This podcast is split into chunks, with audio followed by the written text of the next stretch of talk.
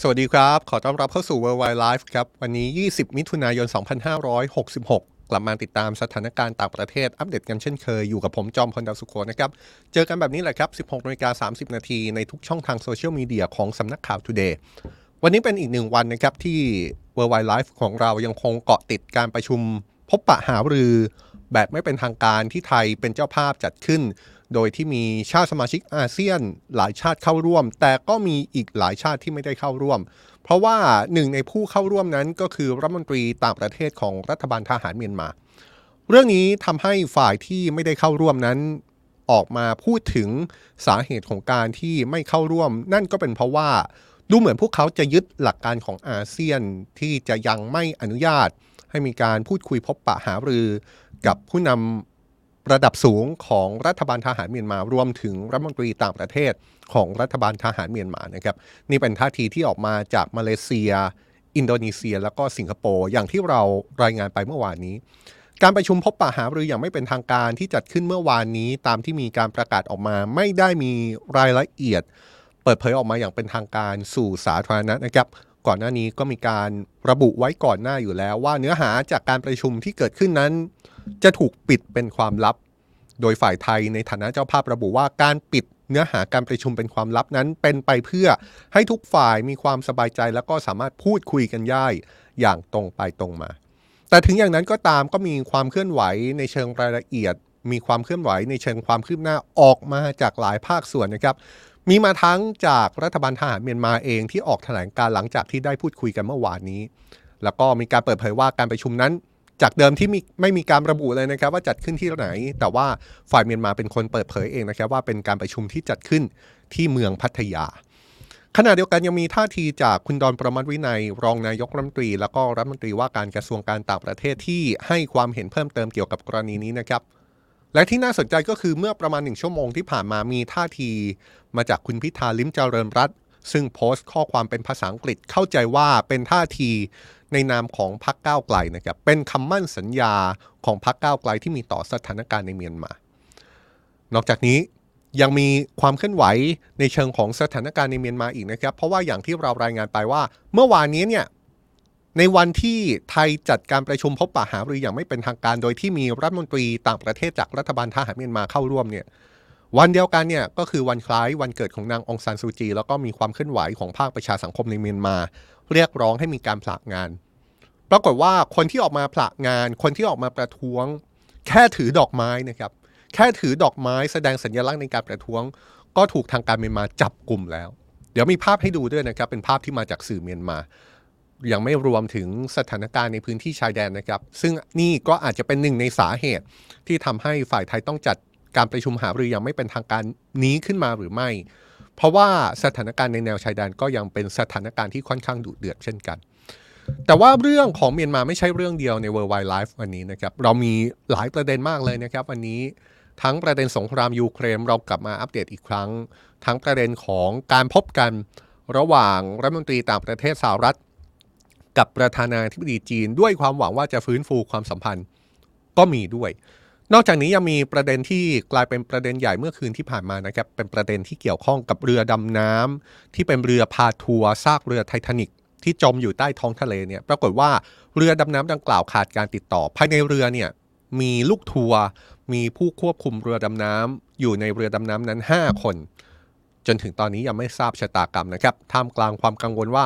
เรือดำน้ำนั้นน่าจะมีอากาศให้หายใจอยู่ประมาณแค่ 70 ชั่วโมงต่อจากนี้เท่านั้น เพราะฉะนั้นทีมเจ้าหน้าที่กู้ภัยก็ต้องยิ่งทำงานแข่งกับเวลามากขึ้น เพื่อที่จะหาทางช่วยเหลือ แล้วก็กู้ภัยเหตุการณ์นี้ให้เร็วที่สุด โดยที่จนถึงตอนนี้ยังไม่มีใครทราบแน่ชัดนะครับว่าชะตากรรมของผู้ที่อยู่ในเรือดำน้ำเป็นอย่างไรบ้าง ทั้งหมดนี้มีรายละเอียดยาวๆ ใน World Wide Life ในวันนี้นะครับ เพราะฉะนั้นติดตามเราไปตั้งแต่ตอนนี้ไปจนถึงจบรายการครับ เราจะเริ่มต้นด้วยเรื่องของสถานการณ์ในเมียนมาเลยนะครับ เป็นความคืบหน้าที่เกิดขึ้นหลังจากที่เมื่อวานนี้เราเจาะลึกไปค่อนข้างมาก เป็นวันที่เราเกาะติดสถานการณ์ กรณีที่มีการประชุมพบปะหารืออย่างไม่เป็นทางการที่ไทยเป็นเจ้าภาพ กับรัฐมนตรีต่างประเทศของรัฐบาลทหารเมียนมาเนี่ยนะครับแม้การประชุมพบปะหารือในรอบนี้มีการยืนยันออกมานะครับว่าจะไม่มีการเปิดเผยรายละเอียดของการประชุม แต่ถึงอย่างนั้นก็มีความคืบหน้าออกมาอยู่ดีนั่นแหละครับ ซึ่งโดยสรุปแล้วมีชาติที่เข้าร่วมด้วยกันเป็นชาติอาเซียน 7 ชาตินะครับอาเซียนมี 10 ชาติ แต่ว่ามีชาติอาเซียนที่มาเข้าร่วมการพบปะหารืออย่างไม่เป็นทางการ 7 ชาติด้วยกัน 7 ชาติที่ว่าเนี่ยรวมเมียนมาแล้วก็ไทยเข้าร่วมด้วย แต่ถึงอย่างนั้นการเข้าร่วมของ 7 ชาติอาเซียนเนี่ยไม่ใช่การเข้าร่วมในระดับรัฐมนตรีต่างประเทศเท่ากันหมดนะครับ บางชาติส่งผู้แทนมา บางชาติส่งทูตมาอย่างนี้เป็นต้น นอกจากนี้ยังมีชาติที่มีพรมแดนติดกับเมียนมาอย่างจีน แล้วก็อินเดียเข้าร่วมการพบปะหารือในครั้งนี้ด้วย สิ่งที่เป็นความคืบหน้าออกมา แล้วก็เป็นความคืบหน้าที่มาเป็นทางการที่สุดก็ว่าได้ เป็นความคืบหน้าที่ออกมาจากกระทรวงการต่างประเทศของเมียนมาครับรายละเอียดที่ออกมานั้นเป็นรายละเอียดที่เปิดเผยผ่านหนังสือพิมพ์ The Global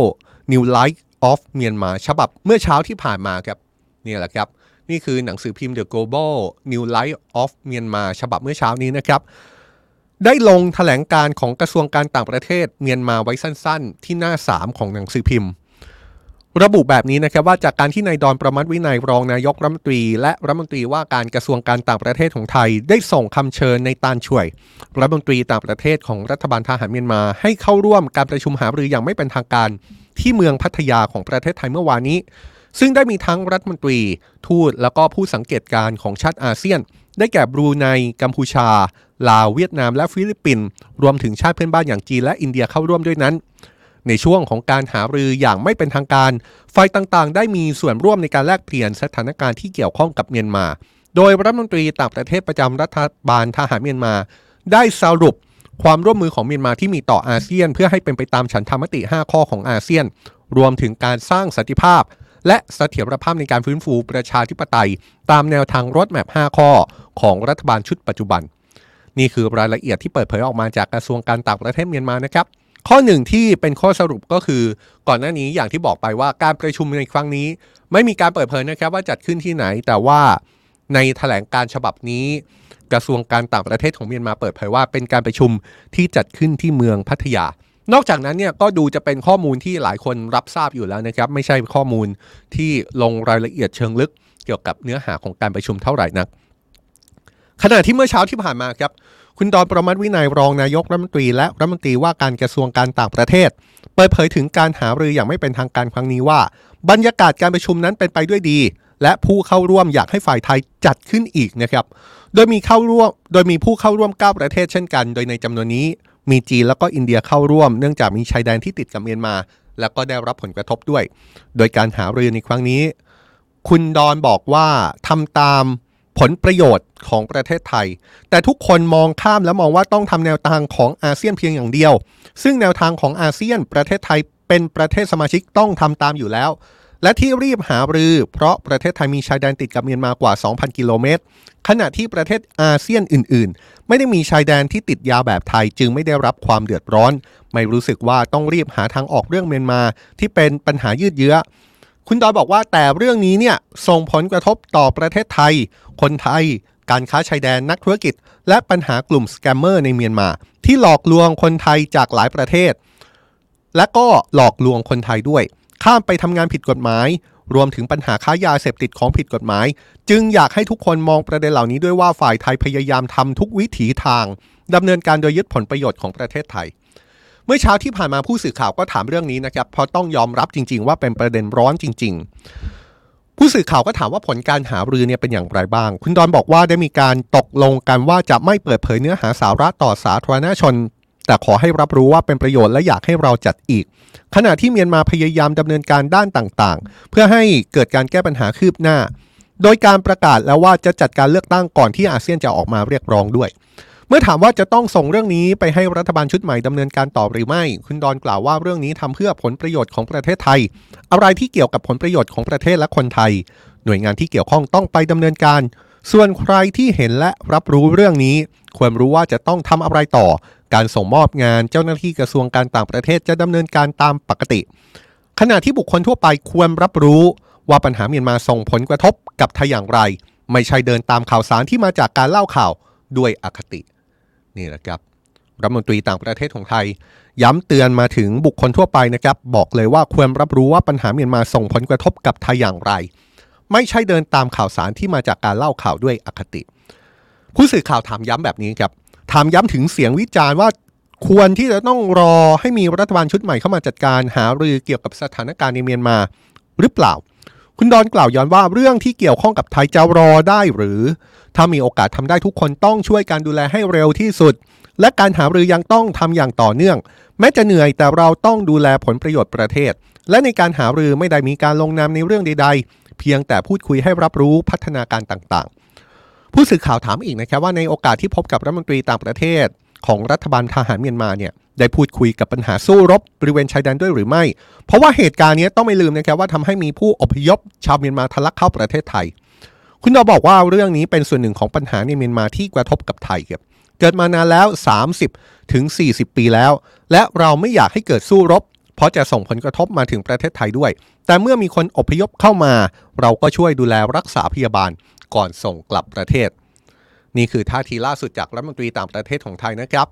ขณะเดียวกันเมื่อหนึ่งชั่วโมงที่ผ่านมานี้เองครับมีความเคลื่อนไหวจากคุณพิธาลิ้มเจริญรัตน์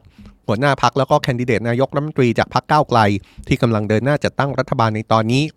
มีการโพสต์ข้อความลงในโซเชียลมีเดียเป็นภาษาอังกฤษต่อสถานการณ์ในเมียนมานะครับ โดยระบุว่าเป็นคำมั่นสัญญาของพรรคก้าวไกลที่จะเน้นย้ำถึงสถานการณ์ในเมียนมาครับ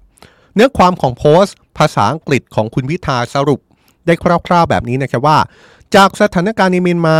ทีมของผมก็คือคุณพิธารวมถึงตัวของผมเอง ได้ติดตามอย่างใกล้ชิดถึงความคืบหน้า และให้ความสำคัญเป็นความกังวลระดับสูงสุด โดยความกังวลถึงมุมมองที่แตกต่างของชาติสมาชิกอาเซียน ดังนั้นพักก้าวไกลจะขอย้ำประเด็นสำคัญของทางพักดังต่อไปนี้ ต่อจากนี้จะเป็นการย้ำ5ข้อที่ทางคุณพิธาโพสต์ข้อความเป็นภาษาอังกฤษนะครับว่า เป็นข้อที่ทางพักจะหยิบยกขึ้นมาเมื่อพูดถึงกรณีของเมียนมา เริ่มจากข้อแรกเลยนะครับแต่คร่าวๆก็คือให้ความสำคัญอย่างแน่วแน่กับการให้อาเซียนเป็นศูนย์กลาง โดยพักเก้าไกลเชื่อในการกระทำใด ๆ ที่ให้อาเซียน เป็นศูนย์กลางที่จะนำไปสู่การแก้ปัญหาการเมืองที่นำโดยอาเซียน ดังนั้นพักเก้าไกลจะสนับสนุนการกระทำภายใต้กรอบของอาเซียนทั้งภายใต้ประธานอาเซียนคนก่อนหน้า และคนปัจจุบัน เพื่อเป้าหมายตามฉันธรรมติ 5 ข้อของอาเซียนพักเก้าไกลระบุว่าในฐานะที่ไทยเป็นสมาชิกผู้ก่อตั้งอาเซียน เราให้ความสำคัญถึงเอกภาพของชาติสมาชิกอาเซียนที่ต้องยึดถือหลักการประชาธิปไตย และสิทธิมนุษยชนตามกฎบัตรของอาเซียน ข้อ 2 ครับโพสต์ของคุณพิธาระบุว่าเป็นเรื่องของการทำให้ผลประโยชน์ของอาเซียน และเพื่อนบ้านของเมียนมาสมบูรณ์พักเก้าไกลเน้นสนับสนุนเพื่อเป้าหมายดังกล่าว ภายใต้สถานการณ์ในเมียนมา ผ่านการที่เมียนมาจะต้องเป็นประเทศที่มีเสถียรภาพมั่งคั่งและมีความเจริญเติบโตทางเศรษฐกิจ ในฐานะที่เมียนมาเป็นประเทศที่เป็นสมาชิกของอาเซียน และในฐานะที่เมียนมาเป็นส่วนหนึ่งของประชาคมโลก ในกรณีนี้พรรคเก้าไกลจะมีการประสานงานอย่างใกล้ชิด และมีการปรึกษาหารือบ่อยครั้งกับทุกภาคส่วน รวมถึงผู้มีส่วนเกี่ยวข้องสำคัญ เพื่อนำไปสู่เสถียรภาพและความมั่นคงของภูมิภาคและของโลก ข้อ 3 ครับพรรคเก้าไกลเชื่อในการมีส่วนร่วม ว่าจะเป็นส่วนสำคัญ ที่จะนำไปสู่การแก้ปัญหาในขั้นสุดท้าย โดยที่การมีส่วนร่วมใด ๆจำเป็นต้องครอบคลุมทุกฝ่าย และมีส่วนร่วมในหลายระดับ รวมถึงมีความเหมาะสม เพื่อให้เกิดเสถียรภาพในเมียนมา ภายใต้ข้อเสนอและหลักการของอาเซียน ซึ่งรวมถึงการตกลงกันของผู้นำชาติสมาชิกอาเซียน ในการประชุมสุดยอดครั้งที่ 42 ก็คือการประชุมที่จัดขึ้นเมื่อเดือนที่แล้วที่อินโดนีเซียนะครับพรรคเก้าไกลยยังหวังที่จะสนับสนุนกระบวนการขององค์การสหประชาชาติ และเลขาธิการสหประชาชาติ เพื่อแก้ปัญหาสถานการณ์ในเมียนมา ด้วยแนวทางทางการทูตข้อ4ครับยุทธศาสตร์ของพรรคก้าวไกลในการให้ความสำคัญต่อเมียนมา คือการพิจารณาผ่านมุมมองของความมั่นคงของมนุษย์ พร้อมๆ กับการมองในเชิงมนุษยธรรมและเศรษฐกิจ ซึ่งจะไม่ได้เป็นเพียงการจัดการกับวิกฤตด้านมนุษยธรรมอย่างทันท่วงทีเท่านั้น แต่หวังจะสร้างโอกาสใหม่ๆ ซึ่งจะมีผลต่อเศรษฐกิจไทยด้วย และข้อ5ครับพักก้าวไกลมองว่าประเทศไทยรับรู้ถึงภาวะความยากลำบากในเมียนมาที่มีอยู่หลายมิติ รวมถึงการทะลักของผู้อพยพที่ไม่เป็นไปตามปกติ ไปจนถึงประเด็นความมั่นคงพลังงาน การหลอกลวงออนไลน์ การค้าอาวุธผิดกฎหมาย ภาวะหมอกควันข้ามพรมแดน การค้ามนุษย์ หรือว่าการลักลอบค้ายาเสพติด ภาวะความยากลำบากเหล่านี้ทำให้พักเก้าไกลมียุทธศาสตร์ ร่วมกับพักพันธมิตร เพื่อสร้างคณะทำงานเมียนมานานาชาติ ภายใต้สำนักนายกรัฐมนตรี เพื่อประสานงานแก้ปัญหาความค้าไทยต่างๆ ของเมียนมาครับนี่แหละครับ ก็เป็น 5 ข้อที่คุณพิธาโพสต์เป็นภาษาอังกฤษนะครับ เราสรุปมาคร่าวๆ เพราะว่าเบื้องต้นเนี่ยยังเป็นเนื้อความที่เป็นภาษาอังกฤษอยู่ จริง ๆ แล้วถ้าเป็นเนื้อความภาษาไทยเนี่ยก็จะดีมากเลยนะครับ เราจะได้เห็นเนื้อความภาษาไทยที่เป็นทางการ แต่เข้าใจว่าทางคุณพิธาแล้วก็พรรคก้าวไกลต้องการจะสื่อความเรื่องนี้ไปถึงประชาคมระดับภูมิภาค แล้วก็ประชาคมโลกด้วยว่าท่าทีของรัฐบาลภายใต้คุณพิธาลิมเจริญรัฐที่มีการกำลังจัดตั้งกันอยู่เนี่ยมีท่าทีอย่างไรต่อสถานการณ์ในเมียนมา มองเร็วๆนะครับ ข้อที่สำคัญเนี่ยดูเหมือนว่า ข้อที่เป็นรูปธรรมที่สุดหนีไม่พ้นข้อ5ครับก็คือจะมีการตั้งคณะทำงานที่ดูแลเรื่องเกี่ยวกับเมียนมา แล้วก็อยู่ภายใต้สำนักนายกรัฐมนตรีด้วย ซึ่งก็ต้องดูกันต่อไปนะครับว่า 1. จะเกิด รัฐบาลของคุณพิธาเร็วขึ้นในเร็วๆนี้หรือไม่ ถ้าเกิดแล้วคณะทำงานที่ว่าเนี่ยที่จะเป็นคณะทำงานเมียนมานานาชาติทำหน้าที่ในการประสานงาน แล้วก็ช่วยดูเรื่องของการแก้ปัญหาความท้าทายต่างๆ ของเมียนมา จะออกมาในรูปแบบไหน เดี๋ยวก็จะได้เห็นภาพกันนะครับ ทีนี้นอกจากท่าทีของไทยเราไล่เลียงมาตั้งแต่คุณดอนที่ให้สัมภาษณ์เมื่อช่วงเช้า ตามมาด้วยคุณพิธาที่โพสต์ล่าสุดเมื่อชั่วโมงที่ผ่านมาเนี่ยนะครับ ก็ยังมีท่าทีอีกหลายฝ่ายครับ เพราะว่าอย่างนี้นะครับ แม้ว่าอย่างที่เราย้ำไปว่าการประชุมหารืออย่างไม่เป็นทางการเนี่ยเสร็จสิ้นไปแล้ว แล้วก็ไม่มีการเปิดเผยรายละเอียดอะไร เพราะว่าเป็นไปตามที่ตกลงกันไว้ อย่างที่รัฐมนตรีดอนได้พูด แต่ว่าก็ยังมีความเห็นที่เป็นประเด็นตกค้างที่น่าสนใจอยู่ ในหลายภาคส่วนนะครับ สิ่งหนึ่งที่เกิดขึ้นก็คือข้อสังเกตของ 3 ชาติที่ไม่เข้าร่วมการประชุม อย่างที่เรารายงานไปเมื่อวานนี้นะครับก็คือเหตุผลของอินโดนีเซีย มาเลเซีย แล้วก็สิงคโปร์ซึ่งทั้ง 3 ชาติก็ได้เหตุผล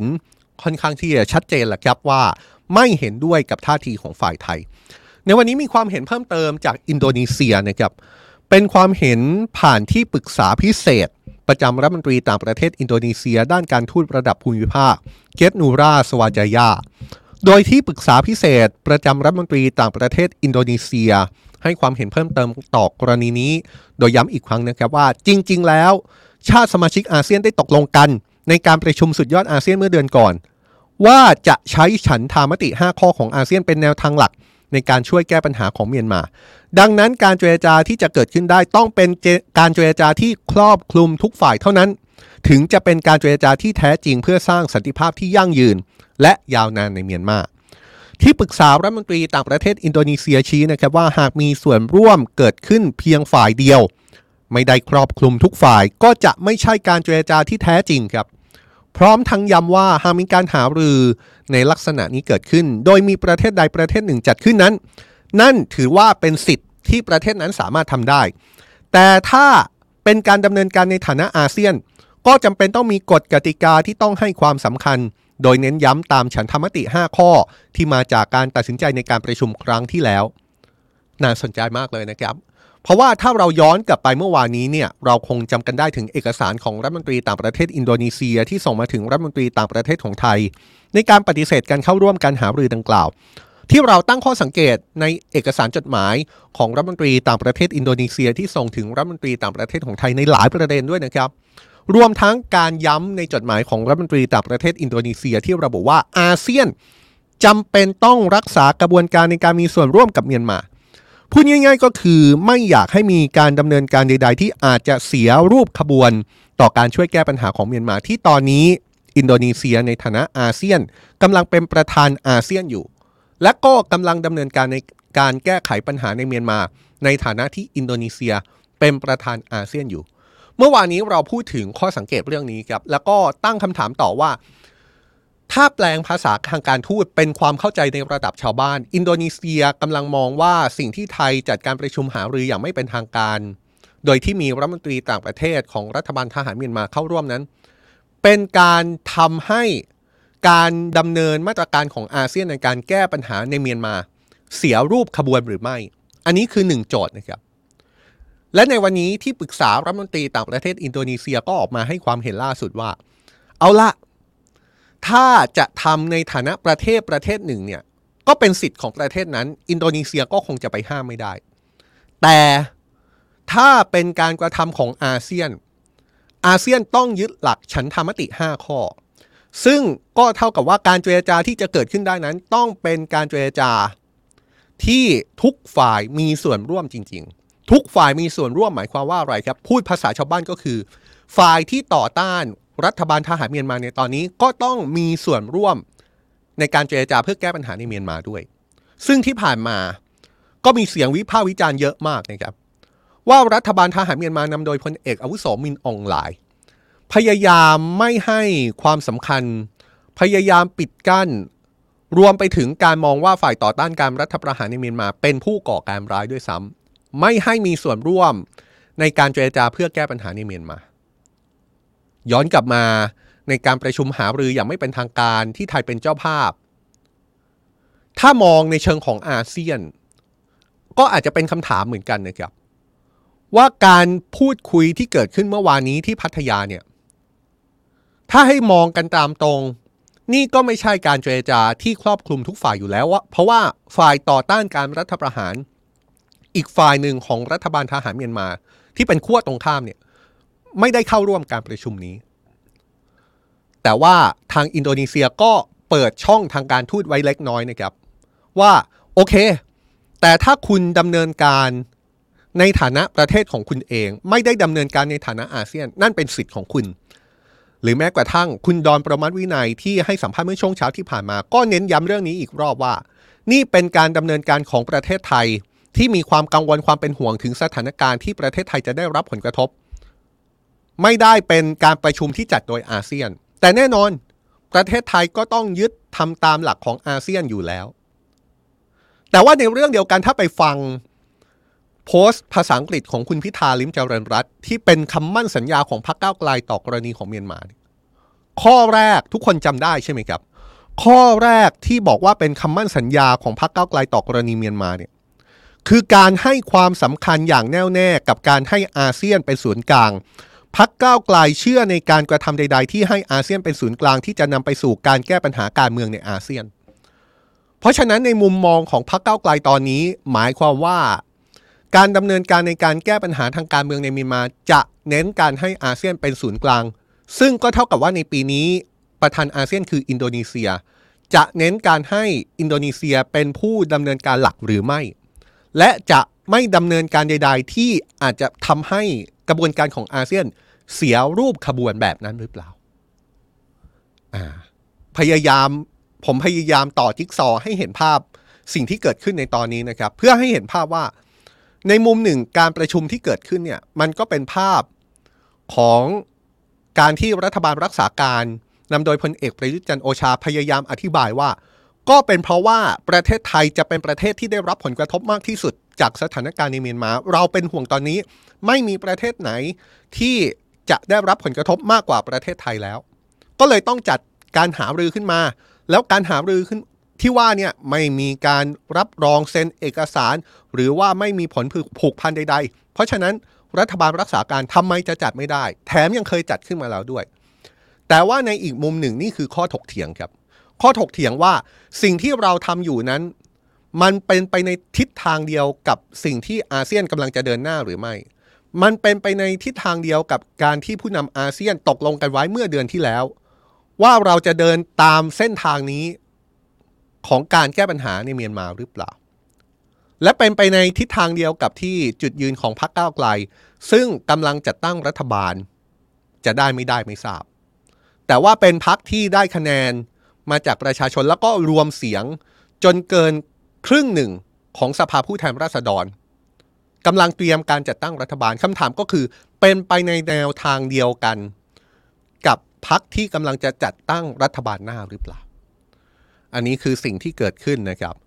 แต่ว่าถ้าจะให้พูดแบบครบทุกมิติจริง ๆ เนี่ย ก็ต้องไปดูสถานการณ์ในเมียนมาด้วยนะครับ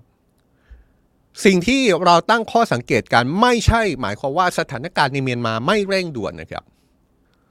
สถานการณ์หลังผ่านพ้นการรัฐประหารมาสองปีกว่าๆสถานการณ์ในเมียนมายังรุนแรง ยังเลวร้ายยังย่ำแย่ และเป็นสถานการณ์ที่ส่งผลกระทบต่อประเทศไทยจริงๆเลยครับ นี่เป็นสิ่งที่ไม่มีใครปฏิเสธนะครับ ทุกฝ่ายยอมรับเหมือนกันหมด ยกตัวอย่างก็อย่างนี้ก็ได้ครับ สถานการณ์การสู้รบบริเวณแนวชายแดนของประเทศไทย โดยเฉพาะอย่างยิ่งในตอนนี้ต้องจับตาไปที่พื้นที่ชายแดนจังหวัดแม่ฮ่องสอน ก็ยังมีความตึงเครียด และทำให้มีผู้หนีภัยความไม่สงบหนีภัยจากฝั่งพม่า เข้ามาที่ฝั่งไทยจำนวนมากนะครับ โดยล่าสุดเนี่ยรองผู้ว่าราชการจังหวัดแม่ฮ่องสอนได้ลงพื้นที่อำเภอแม่เสาเรียง ติดตามสถานการณ์การสู้รบชายแดน บ้านเสาหิน กับหน่วยงานที่เกี่ยวข้อง โดยมีการร่วมประชุมเร่งด่วนจะทำแผนปฏิบัติการ แผนการบริหารการรับสิ่งของบริจาค แผนการรับมือกับปัญหาสุขภาวะ ห้องสุขาขยะ ยุง และก็ไข้มาลาเรีย รวมถึงการลำเลียงสิ่งของบริจาคเข้าพื้นที่ ขณะที่ยอดผู้ลี้ภัยยังเพิ่มอย่างต่อเนื่อง โดยล่าสุดมียอดผู้หนีภัยการสู้รบในเมียนมา เกือบ 4,000 คนแล้วครับ 3,924 คน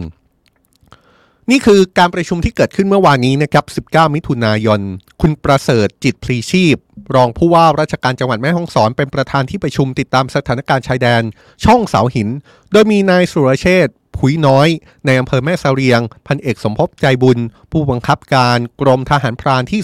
36 พันตรีชายาอัมพวา ในทหารกิจการพลเรือน ในแพทย์บัณฑิตดวงดีผู้อำนวยการโรงพยาบาลแม่เสาเรียง นายดำรงนันยบุตร สาธารณสุขอำเภอแม่เสาเรียง รวมถึงเจ้าหน้าที่องค์กรที่สนับสนุนช่วยเหลือด้านชายแดน ไม่ว่าจะเป็น UNHCR TBC COERR รวมถึงนายสันติพงษ์มูลฟอง ผู้จัดการมูลนิธิ เครือข่ายสถานะบุคคลจังหวัดแม่ฮ่องสอน นอกจากนี้ยังมีผู้ประสานงานเครือข่ายชายแดนหน่วยงานที่เกี่ยวข้องมาร่วมประชุมเร่งด่วนจะทำแผนปฏิบัติการ แผนการบริหารการรับสิ่งของบริจาค แผนการรับมือกับปัญหาสุขภาวะ แผนบริหารจัดการน้ำอุปโภคบริโภค แผนการบริหารจัดการลำเลียงสิ่งของบริจาคเข้าพื้นที่ ที่ห้องประชุมอำเภอแม่เสาเรียง จังหวัดแม่ฮ่องสอน โดยหลังจากนั้นก็ได้เดินทางลงพื้นที่ตรวจเยี่ยมพื้นที่ปลอดภัย ที่พักพิงชั่วคราว ผู้หนีภัยความไม่สงบชาวเมียนมาณพื้นที่ปลอดภัยชั่วคราวบ้านเสาหิน ที่อำเภอแม่เสาเรียงจังหวัดแม่ฮ่องสอนนะครับ โดยยอดผู้หนีภัยความไม่สงบในเมียนมา เป็นชาวเมียนมาเชื้อสายขยา ที่อพยพเข้ามายังคงมีการอพยพเข้ามาต่อเนื่องนะครับ ล่าสุดมียอดทั้งสิ้น 3,924 คน แยกเป็นพื้นที่ปลอดภัยชั่วคราวบ้านเสาหินจำนวน 3,000 กว่าคน แล้วก็เพิ่มเข้ามาอีกเป็น 3,211 คน ขณะที่พื้นที่ปลอดภัยชั่วคราวที่ตำบลแม่กี้อำเภอขุนยวม จังหวัดแม่ฮ่องสอน ยอดเดิม 693 แต่ว่าตอนนี้เพิ่มขึ้นเป็น 713 คนแล้ว ส่วนสถานการณ์ในเมียนมาบ้างครับ จากสถานการณ์ในพื้นที่ชายแดนเราไปดูสถานการณ์ใน ประเทศเมียนมานะครับที่เมื่อวานนี้เรารายงานไปว่าตรงกับวันคล้ายวันเกิดของนางองซานซูจี และทำให้โลกออนไลน์เมียนมามีคนเรียกร้องให้ประชาชนต่อต้านการรัฐประหาร ด้วยการผละงานประท้วงในวันเกิดของนางองซานซูจี พร้อมตั้งชื่อว่าเป็นการประท้วงหยุดงานดอกไม้ หรือที่เรียกกันว่า flower strike ปรากฏว่าเมื่อวานนี้ก็มีความเคลื่อนไหวตามการรณรงค์ในโลกออนไลน์ออกมาจริง ๆ นะครับ โดยนอกจากการนัดหยุดงานแล้ว ยังมีประชาชนบางส่วน แสดงออกเชิงสัญลักษณ์ ด้วยการสวมเสื้อที่มีรูปดอกไม้ หรือแม้กระทั่งถือดอกไม้เดินไปตามท้องถนน ซึ่งไม่เชื่อก็ต้องเชื่อครับ ว่าการประท้วงในลักษณะที่ถือดอกไม้ หรือว่าแค่สวมเสื้อดอกไม้เนี่ยทำให้พวกเขาและเธอถูกจับกลุ่มครับ โดยนี้เป็นวิดีโอที่มาจากเผยแพร่จากเพจของ Facebook The Irrawaddy นะครับ ซึ่งเป็นเพจเว็บไซต์ข่าวท้องถิ่นของเมียนมา มีผู้ถ่ายบันทึกภาพนี้เอาไว้ได้ครับ เป็นภาพของเจ้าหน้าที่ของเมียนมาเข้าจับกลุ่มผู้ที่ถือดอกไม้ เดินบนถนนในนครย่างกุ้ง อดีตเมืองหลวง แล้วก็เมืองเศรษฐกิจที่สำคัญที่สุดของประเทศครับ โดยรายงานระบุว่ามีผู้ถูกจับกลุ่มจากเหตุนี้หลายคนนะครับ และในจำนวนนี้มีคนขายดอกไม้รวมอยู่ด้วยนี่แหละครับ เป็นภาพที่สะท้อนความจริงเป็นหลักฐานที่ค่อนข้างชัดเจนนะครับ ว่าสถานการณ์การเมืองในเมียนมานั้น ราะบางจริง ๆ ครับ ขนาดผู้ที่ประท้วงด้วยการถือดอกไม้ ย้ำนะครับว่าดอกไม้ไม่ใช่ปืน ผู้ที่ประท้วงบางส่วน สวมเสื้อรูปดอกไม้ ย้ำนะครับ เสื้อรูปดอกไม้ไม่ใช่เสื้อเกราะ แต่ภาพก็อย่างที่เห็นนั่นแหละครับ เจ้าหน้าที่มารวบตัว จับกลุ่มตัวไป สถานการณ์ในเมียนมา ยังคงเปราะบางเป็นสถานการณ์ที่ยังมีแนวโน้มรุนแรงอย่างต่อเนื่องนะครับ นี่เรายกขึ้นมาแค่ 2 จุดในเมียนมา คือสถานการณ์ชายแดนใกล้กับจังหวัดแม่ฮ่องสอน แล้วก็สถานการณ์ที่ย่างกุ้ง ซึ่งเป็นเมืองอดีตเมืองหลวง แล้วก็เป็นเมืองเศรษฐกิจที่สำคัญที่สุด เอาแค่สองจุดเนี้ยก็มีความน่าตนกตกใจนะฮะถึงสิ่งที่เกิดขึ้น มากๆนะครับแล้วก็สะท้อนให้เห็นว่าสถานการณ์ในเมียนมาเปราะบางกับสถานการณ์ในเมียนมาเปราะบางจริง ๆ นี่คือสิ่งที่เกิดขึ้นกับสถานการณ์ในเมียนมานะครับ ทุกคนมีความเห็นออกมาในรูปแบบไหนบ้างครับ ตั้งแต่เมื่อวานนี้เราเกาะติดแล้วก็มองภาพให้เห็นเจาะลึกในทุกมิติจริง ๆ นะครับ ในการรายงานเมื่อวานนี้ วันนี้เนี่ยจะเป็นลักษณะของการเก็บตกรายงานความคืบหน้าท่าทีที่หลงเหลืออยู่เพราะว่าสุดท้ายแล้วการประชุม หารืออย่างไม่เป็นทางการก็จัดขึ้นไปแล้ว แล้วก็ไม่มีการเปิดเผยรายละเอียดอะไรออกมาคำถามที่น่าสนใจก็คือ รัฐบาลใหม่ จะเอายังไงต่อ กับการแก้ปัญหาในเมียนมา จะดำเนินตามกรอบของอาเซียน แต่ว่าถ้าดำเนินตามกรอบของอาเซียน ก็จะเป็นคำตอบแบบที่คุณดอนปรมัวินัยให้คำตอบไว้หรือไม่ว่า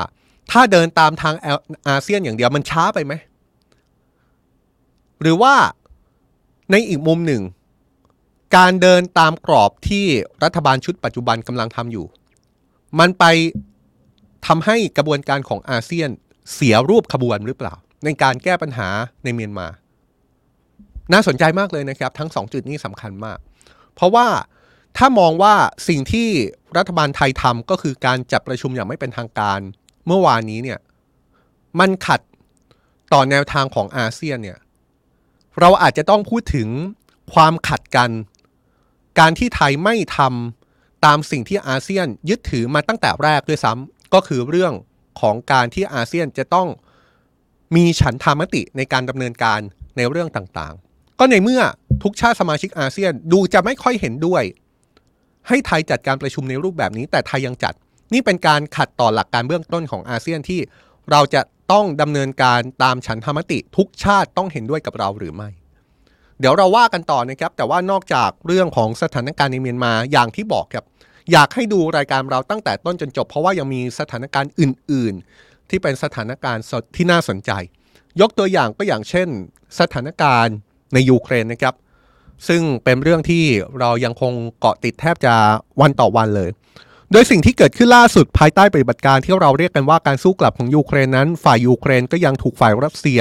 โจมตีอย่างหนักอยู่นะครับ โดยทางการยูเครนเปิดเผยล่าสุดแบบนี้ครับว่าเมื่อช่วงเช้ามืดที่ผ่านมาตามเวลาท้องถิ่น มีการโจมตีด้วยโดรนจากรัสเซียไปยังหลายเมือง ตลอดทั้งคืนครับจนทางการยูเครนต้องออกประกาศเตือนให้หลายประชาชนในหลายพื้นที่ ต้องเข้าไปหลบในสถานที่หลบภัย แม้ทางการยูเครนจะยืนยันนะครับว่าระบบป้องกันภัยทางอากาศของยูเครนจะสามารถสกัดโดรนชาเฮตซึ่งเป็นโดรนที่ผลิตโดยอิหร่านที่รัสเซียนำมาใช้โจมตียูเครนได้ ไม่ต่ำกว่า 24 ลำ แต่ก็ยังมีรายงานการโจมตีจนทำให้อาคารเสียหายอยู่นะครับหนึ่งในพื้นที่ที่ได้รับผลกระทบจากการโจมตีรอบนี้ คือเมืองลวิฟครับเมืองนี้เป็นเมืองทางภาคตะวันตกของยูเครนนะครับ เป็นเมืองสำคัญที่คนส่วนใหญ่ใช้เป็นฐาน เวลาจะอพยพออกนอกประเทศไปยังโปแลนด์ เนื่องจากเมืองนี้อยู่ใกล้กับพรมแดนที่ติดกับโปแลนด์ ขณะที่หลายคนก็มองว่าเมืองนี้น่าจะมีความเสี่ยงน้อยกว่าเมืองอื่นๆ เพราะว่าอยู่ไกลจากรัสเซียนะครับ แต่ล่าสุดก็อย่างที่เห็นแหละครับว่าลาวิฟก็กลายเป็นอีกหนึ่งเมืองที่ได้รับความเสียหายจากการโจมตีจนมีโครงสร้างพื้นฐานเสียหาย แต่เคราะห์ดีนะครับที่เห็นล่าสุดไม่มีผู้บาดเจ็บ นอกจากเมืองลวิฟแล้วยังมีรายงานการโจมตีทางอากาศที่เมืองซาปอริซเซียทางตอนใต้ของยูเครนครับ ซึ่งถ้าใครติดตามมาตลอดก็จะพอทราบนะครับ ว่าในตอนนี้พื้นที่ทางภาคใต้ แล้วก็ภาคตะวันออกของยูเครนกำลังเป็นสมรภูมิหลักในการสู้กลับของยูเครน และยังเกิดการต่อสู้กันอย่างหนักในพื้นที่แถบนี้ ขณะที่ความคืบหน้าปฏิบัติการสู้กลับของยูเครน มีความเห็นจากรัฐมนตรีช่วยกลาโหมของยูเครนฮันนามาเลียร์ ที่ระบุว่าทั้งสองฝ่ายกำลังต่อสู้อย่างดุเดือดครับโดยยอมรับว่าสถานการณ์ของฝ่ายยูเครนอยู่ในภาวะยากลำบาก เพราะว่ารัสเซียนั้นทุ่มสรรพกำลังทั้งหมด ที่มีเพื่อไม่ให้ยูเครนรุกคืบจากปฏิบัติการนี้ได้ โดยในช่วงเวลาที่ผ่านมานับตั้งแต่ยูเครนเริ่มต้นปฏิบัติการสู้กลับเมื่อกว่า 2 เดือนก่อนนั้น ฝ่ายยูเครนก็ออกมาพูดถึงความคืบหน้าที่สามารถยึดพื้นที่ออกมาเป็นระยะนะครับ แม้ว่าจะเป็นความคืบหน้าที่มองได้ว่าค่อนข้างช้า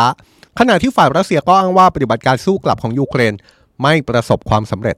แต่ถึงอย่างนั้นรัฐมนตรีช่วยกลาโหมของยูเครนก็ระบุนะครับว่าการสู้กลับครั้งใหญ่ของยูเครนยังไม่ได้เริ่มต้นขึ้นอย่างจริงจังครับและเอาเข้าจริงเป้าหมายของฝ่ายยูเครนในตอนนี้ก็ค่อนข้างเป็นไปอย่างหลากหลาย เช่นเดียวกับนายโวโลดิเมียร์ เซเลนสกี้ประธานาธิบดีของยูเครนที่ระบุถึงปฏิบัติการสู้กลับของยูเครนแบบนี้นะครับว่า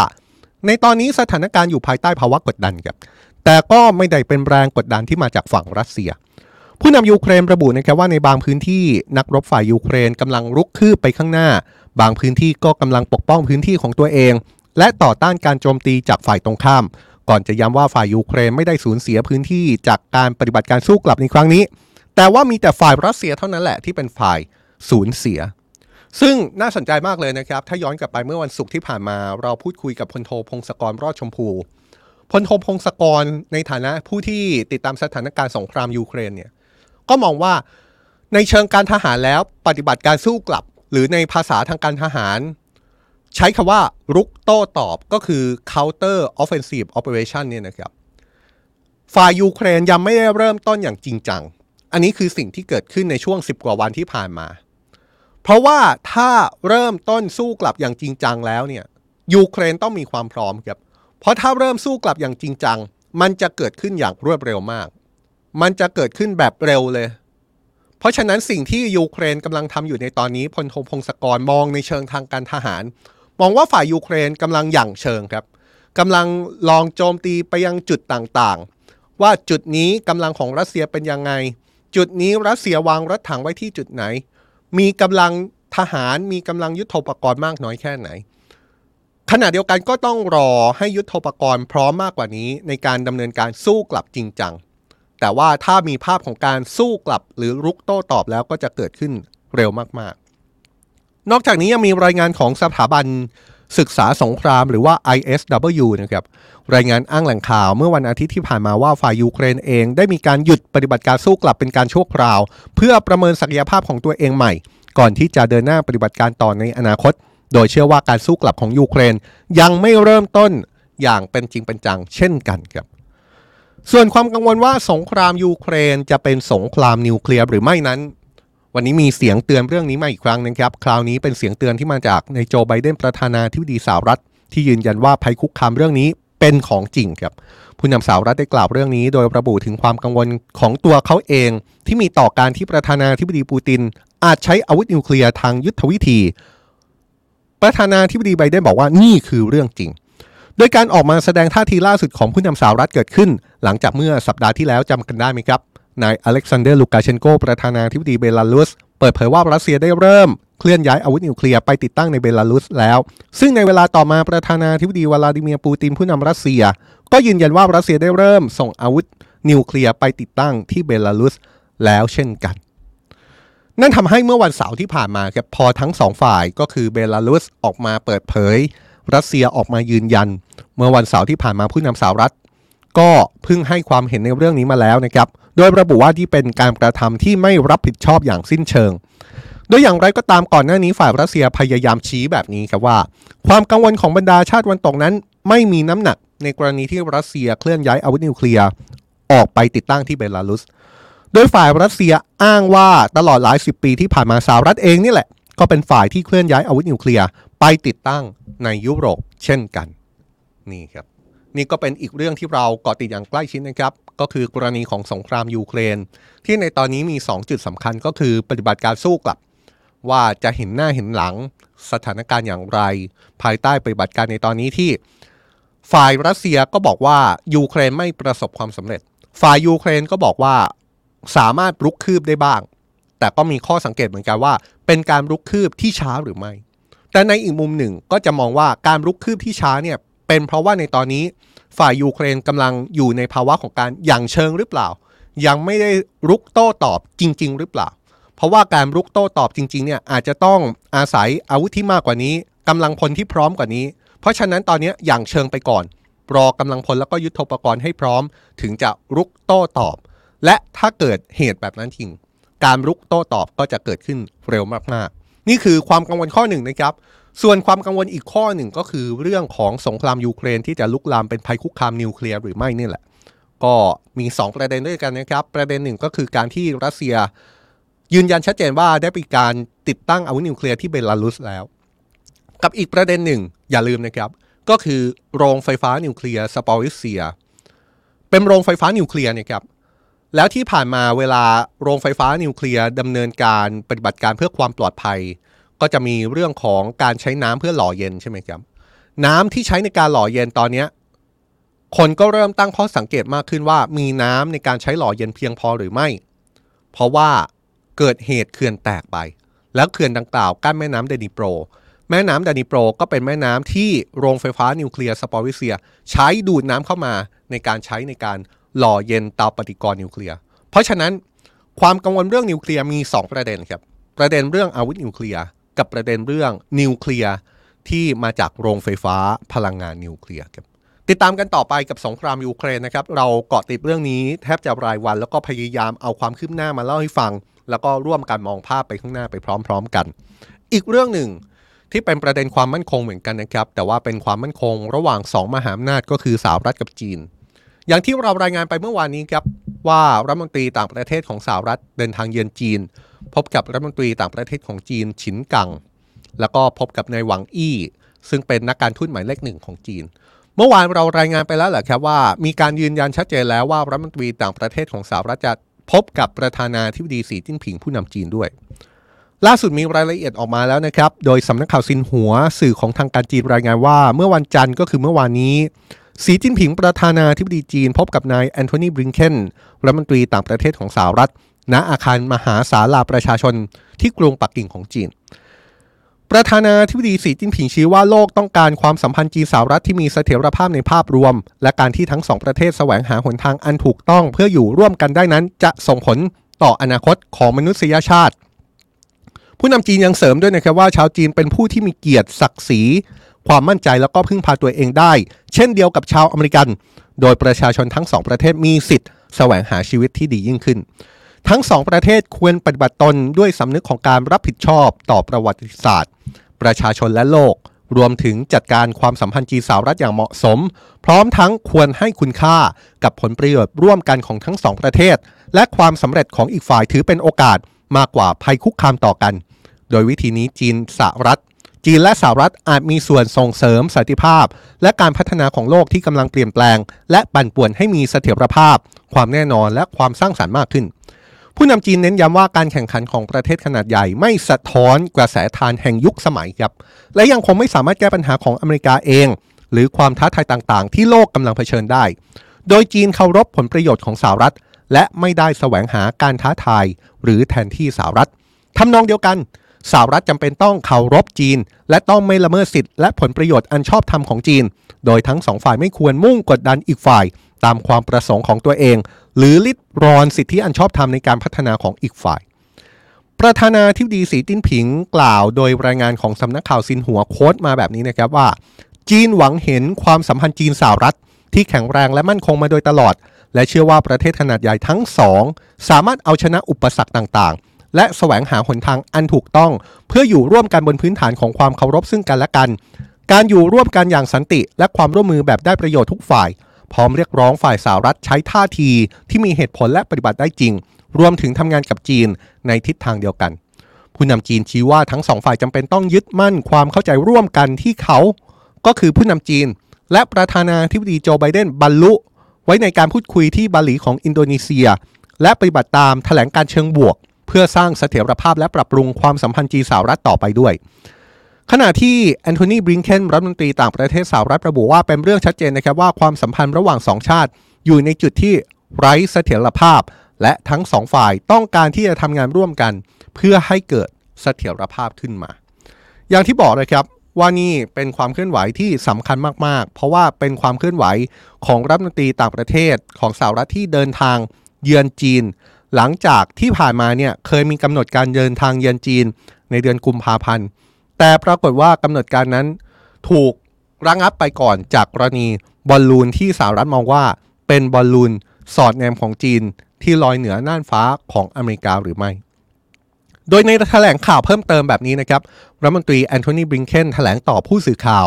ในการเยือนจีน ซึ่งครั้งนี้ถือได้ว่าเป็นครั้งแรกในรอบ 5 ปีว่าสหรัฐประสบความสำเร็จตามเป้าหมายที่วางเอาไว้ในการเยือนทางเยือนจีนครั้งนี้ ซึ่งรวมถึงการชูประเด็นต่างๆ ที่สหรัฐเป็นกังวล ความพยายามจะทำช่องทางการเจรจา และการสำรวจความร่วมมือในด้านต่างๆ แม้ว่าจะยังไม่มีความก้าวหน้าเกิดขึ้นก็ตามรัฐมนตรีต่างประเทศสหรัฐระบุว่า ที่ผ่านมาความสัมพันธ์อยู่ในจุดที่ไม่มั่นคง ซึ่งทั้งสองฝ่ายตระหนักกันดี ถึงความจำเป็นของการเสริมสร้างความแข็งแกร่งรัฐมนตรีต่างประเทศสหรัฐกล่าวก่อนเดินทางออกจากกรุงปักกิ่งด้วยนะครับว่า แต่ความก้าวหน้าต้องใช้เวลาและไม่สามารถเกิดขึ้นได้ จากการเยือนเพียงหนึ่งครั้ง หรือการเจรจาเพียงครั้งเดียว ความคาดหวังก็คือเราจะมีการสื่อสารที่ดีขึ้น และร่วมมือกันมากขึ้นต่อไปครับนี่นี่ก็เป็นหนึ่งประเด็นที่เราต้องติดตามอย่างใกล้ชิดนะครับ อย่างที่เราเกาะติดไปเมื่อวานนี้ เรามองภาพไปข้างหน้าร่วมกันว่า นี่เป็นกุญแจดอกแรกแหละครับ ที่จะปูทางไปสู่ภาพของความพยายามฟื้นฟูความสัมพันธ์ระหว่างสหรัฐจีน ที่จะเกิดขึ้นไปจนถึงช่วงปลายปี เพราะว่าอะไรครับ ราะว่ามีกำหนดการมีนัดหมายกันไว้แล้วว่า ผู้นำจีนประธานาธิบดีสีจิ้นผิง และผู้นำสหรัฐประธานาธิบดีโจไบเดนอาจจะพบกันในการประชุมเอเปกที่สหรัฐเป็นเจ้าภาพ ที่สหรัฐอเมริกา ในเดือนพฤศจิกายนนี้ เพราะฉะนั้นตั้งแต่เดือนนี้ก็คือเดือน 6 ถึงเดือน 11เนี่ยประมาณ 5 เดือนเนี่ยคณะทำงานทางการทูตของฝ่ายสหรัฐกับจีนก็คงจะมีการพูดคุยกันหลายต่อหลายรอบ เราอาจจะได้เห็นภาพรัฐมนตรีต่างประเทศของจีนเดินทางเยือนสหรัฐ เราอาจจะได้เห็นภาพของคณะทำงานด้านการทูตของสหรัฐและจีน คุยกันหลายต่อหลายครั้ง เพื่อปูทางไปสู่การเจรจากันระดับผู้นำระหว่างผู้นำจีนกับผู้นำสหรัฐที่อเมริกาในเดือนพฤศจิกายน และหลายฝ่ายก็มองภาพไปข้างหน้ายิ่งไปกว่านั้นอีกนะครับ ว่าภาพของการฟื้นฟูความสัมพันธ์เนี่ยมันจะมีเวลาถึงแค่สิ้นปีนี้เท่านั้นแหละ เพราะว่าปีหน้าถ้าสมมุติมีการเลือกตั้งสหรัฐขึ้นมา ซึ่งตามกำหนดก็จะเกิดขึ้นในปีหน้าอยู่แล้ว การรณรงค์หาเสียงไม่ว่าจะเป็นพรรครีพับลิกันฝ่ายตรงข้ามประธานาธิบดีทรัมป์หรือพรรคเดโมแครตฝ่ายเดียวของประธานาธิบดีทรัมป์ขออภัยครับพรรครีพับลิกันฝ่ายตรงข้ามของประธานาธิบดีไบเดนรวมถึงพรรคเดโมแครตฝ่ายเดียวกับประธานาธิบดีไบเดนซึ่งประธานาธิบดีไบเดนก็ประกาศออกมาก่อนหน้านี้แล้ว ว่าเขาจะลงชิงตำแหน่งประธานาธิบดีสหรัฐอีกหนึ่งสมัยเนี่ย ภาพของการหาเสียงของทั้งสองพรรคการเมืองหลักของสหรัฐ มันหนีไม่พ้นภาพของการพูดถึงความสัมพันธ์ระหว่างสหรัฐจีน และมันหนีไม่พ้นจริง ๆ ครับ กับภาพที่จะต้องหาเสียงด้วยนโยบายที่อาจจะไปโจมตีถึงจีนด้วย เพราะฉะนั้นการพัฒนาความสัมพันธ์ในปีที่มีการเลือกตั้งสหรัฐเนี่ยการพัฒนาความสัมพันธ์กับจีนคงจะเกิดขึ้น แทบจะเป็นไปไม่ได้ด้วยซ้ำ การฟื้นฟูความสัมพันธ์จะเกิดขึ้นได้ ก็ในช่วงปีนี้ปีก่อนที่จะมีการเลือกตั้ง เป็นความการฟื้นฟูที่มีความเป็นไปได้มากที่สุดแล้วแหละครับ ก่อนจะจากกันไปนะครับ เรามีอีกหนึ่งเรื่องที่เป็นหนึ่งเรื่องใหญ่ของวันนี้เป็นเรื่องที่มีข่าวออกมาตั้งแต่เมื่อคืนนี้แล้วแหละครับ คือกรณีเรือดำน้ำที่ลงไปทัวร์ซากเรือไททานิกใต้ท้องทะเลเนี่ยขาดการติดต่อไป เรื่องนี้เป็นการเปิดเผยออกมาตั้งแต่เมื่อวานนี้นะครับ หน่วยยามฝั่งของสหรัฐออกมาเปิดเผยว่ามีเรือดำน้ำสูญหายไปในมหาสมุทรแอตแลนติก เรือดำน้ำลำที่สูญหายมีชื่อว่าเรือไททันของบริษัท Ocean Gate Expedition ซึ่งเป็นบริษัทจัดทัวร์ลงไปสำรวจซากเรือไททานิกที่จมอยู่ใต้มหาสมุทรแอตแลนติก ลึกลงไปประมาณ 3,800 กิโลเมตรครับ เหตุการณ์นี้เกิดขึ้นมาตั้งแต่เมื่อวันอาทิตย์นะครับ โดยเรือดำน้ำได้เดินทางออกจากท่าเรือของเมืองเซนต์จอนที่เกาะนิวฟันแลนด์ ทางตะวันออกเฉียงใต้ของแคนาดาตั้งแต่เช้า และได้ขาดการติดต่อจากเรือสนับสนุนที่ลอยอยู่เหนือน้ำหลังดำลงไปแค่ 1 ชั่วโมง 45 นาทีครับโดยเริ่มแรกนั้นบริษัทได้พยายามติดต่อกับเรือดำน้ำไททันแต่ไม่สำเร็จนะครับ เลยแจ้งให้หน่วยยามชายฝั่ง ก่อนจะมีการระดมกำลังทั้งทีมจากสหรัฐแล้วก็แคนาดา รวมถึงบรรดาเรือเอกชนมาช่วยกันค้นหา แต่จนถึงตอนนี้ก็ยังคงไร้วี่แววที่จะพบเรือดำน้ำไททันที่สูญหายไปครับบริษัท Ocean Gate Expedition ออกมาเปิดเผยนะครับว่าในเรือไททันมีผู้โดยสารอยู่ 5 คนครับ โดยเป็นผู้บังคับเรือ 1 คน แล้วก็ผู้ร่วมภารกิจ 4 คน ที่ซื้อทัวร์ลงไปสำรวจซากเรือไททานิกโดยหนึ่งในนักท่องเที่ยวที่เดินทางไปกับเรือไททันนี้ มีการเปิดเผยออกมานะครับว่าคือนายฮามิชฮาร์ดิงนักมหาเศรษฐี ซึ่งเป็นนักธุรกิจแล้วก็นักสำรวจชาวอังกฤษนายฮาร์ดิง ได้ประกาศผ่านโซเชียลมีเดียของตัวเองก่อนจะลงเรือแบบนี้นะครับว่า เขากำลังจะไปเข้าร่วมภารกิจสำรวจซากเรือไททานิกและหลังจากที่เรือดำน้ำสูญหายไป ครอบครัวของนายฮาร์ดิงเองก็ได้ออกมายืนยันนะครับว่าเขาเป็นหนึ่งในผู้โดยสารของเรือดำน้ำลำนี้จริง ล่าสุดเพิ่งมีการรายงานออกมานะครับว่านักท่องเที่ยวที่สูญหายอีก 2 คน ได้แก่นายชาซาดาดาวูดนักธุรกิจชาวปากีสถาน แล้วก็ลูกชายนายสุไลมานดาวูดซึ่งได้รับการยืนยันจากครอบครัว เหมือนกัน ส่วนผู้สูญหายอีก 2 คนคาดว่าจะเป็นกัปตันควบคุมเรือ แล้วก็ไกด์ที่ไปให้ข้อมูลเกี่ยวกับเรือไททานิกนะครับโดยตามโปรแกรมทัวร์เนี่ยทริปนี้จะใช้เวลารวม 8 วันด้วยกันนะครับมีทั้งการเดินทางด้วยเรือปกติ มีการเดินทางด้วยเรือดำน้ำโดยใช้เวลาการเดินทางลงไปสำรวจซากเรือไททานิกใต้น้ำและกลับขึ้นมาประมาณ 8 ชั่วโมง ราคาทัวร์นั้นอยู่ที่ 250,000 ดอลลาร์สหรัฐ หรือราว 8 ล้าน7แสนบาท บริษัทโอเชียนเกตเปิดเรือเปิดทัวร์สำรวจเรือไททานิกแบบนี้ 10 วันครับให้กับนักเดินทางที่สนใจ โดยที่นักเดินทางเหล่านั้นไม่จำเป็นต้องมีประสบการณ์ในการดำน้ำมาก่อนนะครับ แต่ว่าข้อกำหนดของบริษัทก็คือ มีเงื่อนไขว่าเหล่านักเดินทางเนี่ยจะต้องสามารถอยู่บนเรือเล็ก ในสภาวะที่ทะเลมีคลื่นสูงได้ โดยเรือไททันที่เป็นเรือดำน้ำที่ขาดการติดต่อไปเนี่ยนะครับ เป็นเรือดำน้ำขนาด 21 ฟุต มีน้ำหนักมากกว่า 10.4 ตัน ลำเรือทำจากไฟเบอร์ แล้วก็ไทเทเนียม มีการติดตั้งเทคโนโลยีทันสมัยเอาไว้ในเรือครับ อย่างระบบที่สามารถตรวจสอบสภาพเรือแบบเรียลไทม์ซึ่งจะทำหน้าที่วิเคราะห์ความดัน และก็ความสมบูรณ์ของโครงสร้างเรือได้ตลอดเวลา แต่ถึงแม้จะมีเทคโนโลยีที่ทันสมัยภารกิจค้นหาเรือดำน้ำไททันนี้ก็นับได้ว่าเป็นความท้าทายมากๆเลยนะครับเพราะมีข้อมูลจาก Ocean Gate Expedition บริษัทที่เป็นเจ้าของเรือเองออกมาเปิดเผยนะครับว่า เรือลำนี้ได้รับการออกแบบให้มีอุปกรณ์ยังชีพ รวมถึงออกซิเจน ไว้เผื่อในกรณีฉุกเฉินประมาณ 96 ชั่วโมง ซึ่งก็คือ 4 วัน ซึ่งถ้าเรานับตั้งแต่วันอาทิตย์มาจนถึงตอนนี้ ผ่านมาแล้ว 2 วันกว่าๆแล้วนะครับ แม้เราจะไม่ทราบว่าเกิดอะไรขึ้นกับเรือในตอนไหน แต่ก็มีการประเมินมาจากเจ้าหน้าที่สหรัฐว่า ในเรืออาจจะเหลือออกซิเจนที่พอใช้แค่ประมาณ 60 ถึง 70 ชั่วโมงเท่านั้น เท่ากับว่าปฏิบัติการในการกู้ภัยค้นหาและช่วยเหลือเนี่ยต้องทำงานแข่งกับเวลา 60 ถึง 70 ชั่วโมง เพื่อค้นหาเรือลำนี้ให้เจอเร็วที่สุด โดยในตอนนี้ทั้งสหรัฐแล้วก็แคนาดากำลังระดมกำลังกันอย่างเต็มที่เพื่อค้นหาเรือดำน้ำไททัน โดยใช้ทั้งเรือทั้งเครื่องบิน ออกลาดตระเวนเหนือผิวน้ำส่งเรือดำน้ำลงสำรวจแล้วก็ทิ้งทุ่นโซน่าลงไปสแกนใต้น้ำอุปสรรคสำคัญของปฏิบัติการค้นหานี้ก็คือไม่มีช่องทางที่จะสามารถติดต่อกับเรือลำนี้ได้นะครับ และตอนนี้เอาเข้าจริงก็ไม่มีใครรู้เลยว่าเรือลำนี้ไปอยู่ที่บริเวณไหน